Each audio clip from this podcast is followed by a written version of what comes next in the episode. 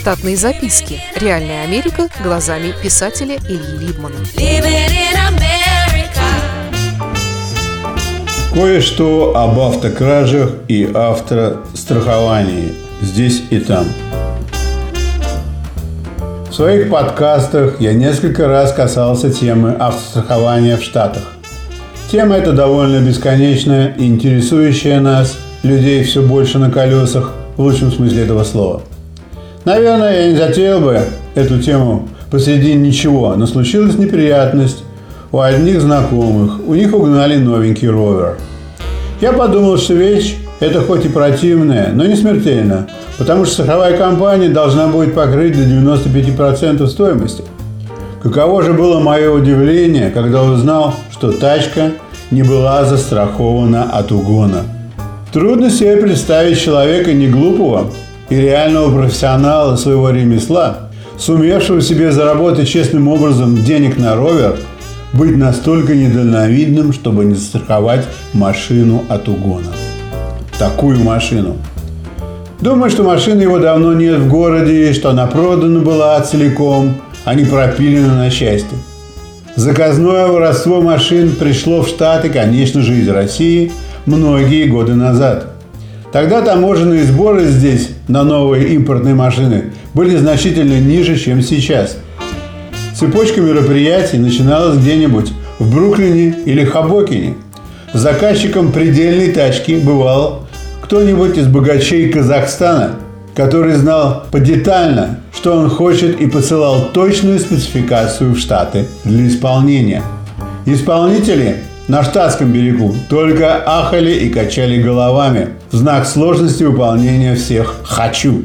Однако они также понимали, что каждое отклонение от заказной спецификации уменьшали их заработок, иногда значительно. Исполнитель по имени Юз от Юзов кидал клич в нескольких направлениях, главным из которых были угонщики автомобилей с гигантских околомольных паркингов, на которых в хороший день стояло до нескольких тысяч авто. Угонщики высокого класса часто работают парами. Они могут курсировать на своей тачке вдоль бесконечного ряда запаркованных машин, выбирая для себя жертву. Если машина глянула с обоим, то ее вскрывают и угоняют в специальное место. Там ее обезображивают до неузнаваемости и выправляют на нее документы, как накупленную на аукционе. Потом контейнером среди нескольких других отправляют за океан. Это не дешевое удовольствие для будущего владельца. Ну да он за дешевизной не гонялся. Зато очень скоро на своем новеньком 4x4 он понесется по пыльному бездорожью на беркутиную охоту за волками да лисами. Такое случалось лет 20 назад. Это точно. Однажды и у меня в доме произошел угон машины – Поскольку мы жили на Лонг-Айленде, где без машины жизнь невозможна и становится зависимой от тех, кто владеет транспортом, то все предпочитают иметь свои машины, даже если пользуются ими чисто нарицательно, до остановки поезда и назад домой после работы. Таким образом, перед моим домом всегда стояло много машин, своих и гостей моего 18-летнего воспитанника – у нас в прихожей на подзеркальном столике стояло бронзовое блюдо, куда все доможители клали ключи от своих машин. Такая манера держать ключи в блюде появилась в доме еще до меня, когда из мужчин, живущих в доме, посещал спортзал, а там был такой порядок среди качков. И вот одним вечером хозяйка дома не смогла найти ключей от своего Лексуса, не его самого, мне, как хозяину точки, было поручено сделать заявление в полицию и страховую компанию о пропаже автомобиля. Вы наверняка все знаете, что в паспортных данных дорогих и не обязательно машин название цвета никак не сочетается с цветами радуги, а также может иметь что-то э, экзотическое, что фиг выговорить. Это хорошо, когда офицер в полиции терпелив и знаком с таким – в тот раз цвет пропавшей машины был Трафл Мика. Такое не всякий полицейский сможет грамотно записать в заяве. Для нормальных людей там должна быть расшифровка цвета на язык простых смертных, какого цвета была машина. Говоря о грибах траффлс, могу сказать, что средний полицейский в Штатах в жизни их не видел и не пробовал. Что из грибов он знает только шампиньоны и про грибковые заболевания. А все остальные грибы довольно противозаконные, начиная с чайного гриба на подоконнике и кончая психоделическим. Машину, разумеется, сказали, они начнут искать, как только досмотрят сериал про киллера в законе. Но машину обнаружили не они. Один из наших соседей, который прогуливал свою собаку, она стояла на одной из соседских улиц, около пустыря за забором, который числился парком.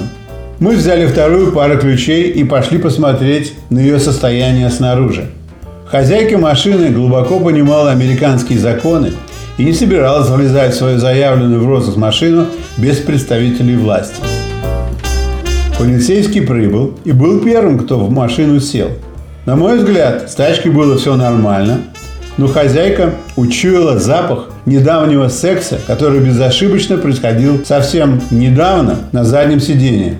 Нетрудно было догадаться, что один из гостей моего воспитанника воспользовался ключами от самой крутой тачки, чтобы ослепить девушку своей похоти, роскошью и удобством.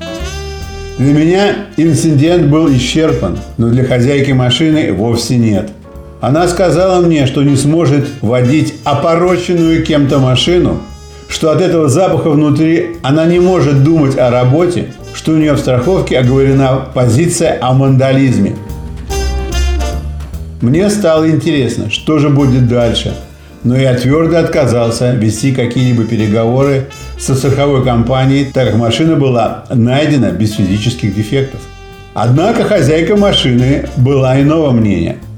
Она позвонила в страховую компанию и заявила, что в салоне ее найденной машины совершен акт вандализма, что она требует, чтобы аджастер приехал незамедлительно, чтобы засвидетельствовать вандализм и ей предоставили другую тачку, пока ее машину не приведут в нормальное состояние. Помню, как я сидел в двух шагах от нее и пялился на свое отражение с открытым ртом в нашем кухонном зеркале. Она никогда не была экстремалкой, если не считать таких мелочей, как припадок истерического смеха в итальянском ресторанчике провинция Калабрия в ответ на слова официанта – что у них в заведении нет томатного сока.